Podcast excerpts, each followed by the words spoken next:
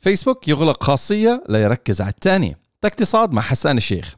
أعلن فيسبوك رسميا أنه سيغلق خاصية التسوق عبر البث المباشر بعد شهرين من الآن حوالي شهر أكتوبر. في خطوة رح تساعده في التركيز على الفيديوهات القصيرة التقليعة الجديدة في عالم ال social media. وكتب فيسبوك على صفحة الأعمال الخاصة فيه أنه خاصية التسوق عبر البث المباشر ستتوقف اعتبارا من الأول من أكتوبر.